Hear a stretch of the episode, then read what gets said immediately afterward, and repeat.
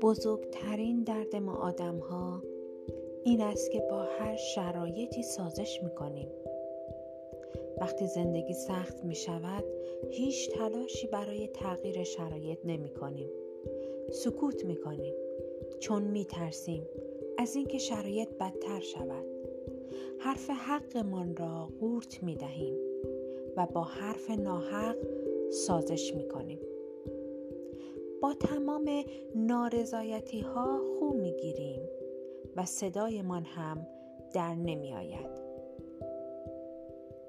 زندگی و خواسته های ما مثل یک خمیر بازی در دست آدم های پرقدرت تغییر می کند.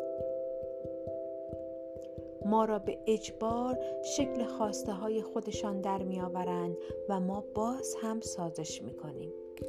کم کم روزی می آید که نه کسی صدایمان را می شنود و نه به خواسته هایمان اهمیت می دهد.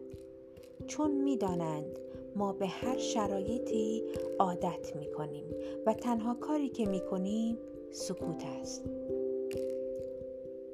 سکوت کردن ما را به جایی میرساند که دیگر هر جای زندگیمان را نگاه می کنیم حتی کوچکترین نشانه ای از آن زندگی که می خواستیم بسازیم پیدا نمی کنیم. ما سالهاست می سوزیم و می سازیم. ما سالهاست زنده ایم بدون آنکه لحظه ای زندگی کنیم.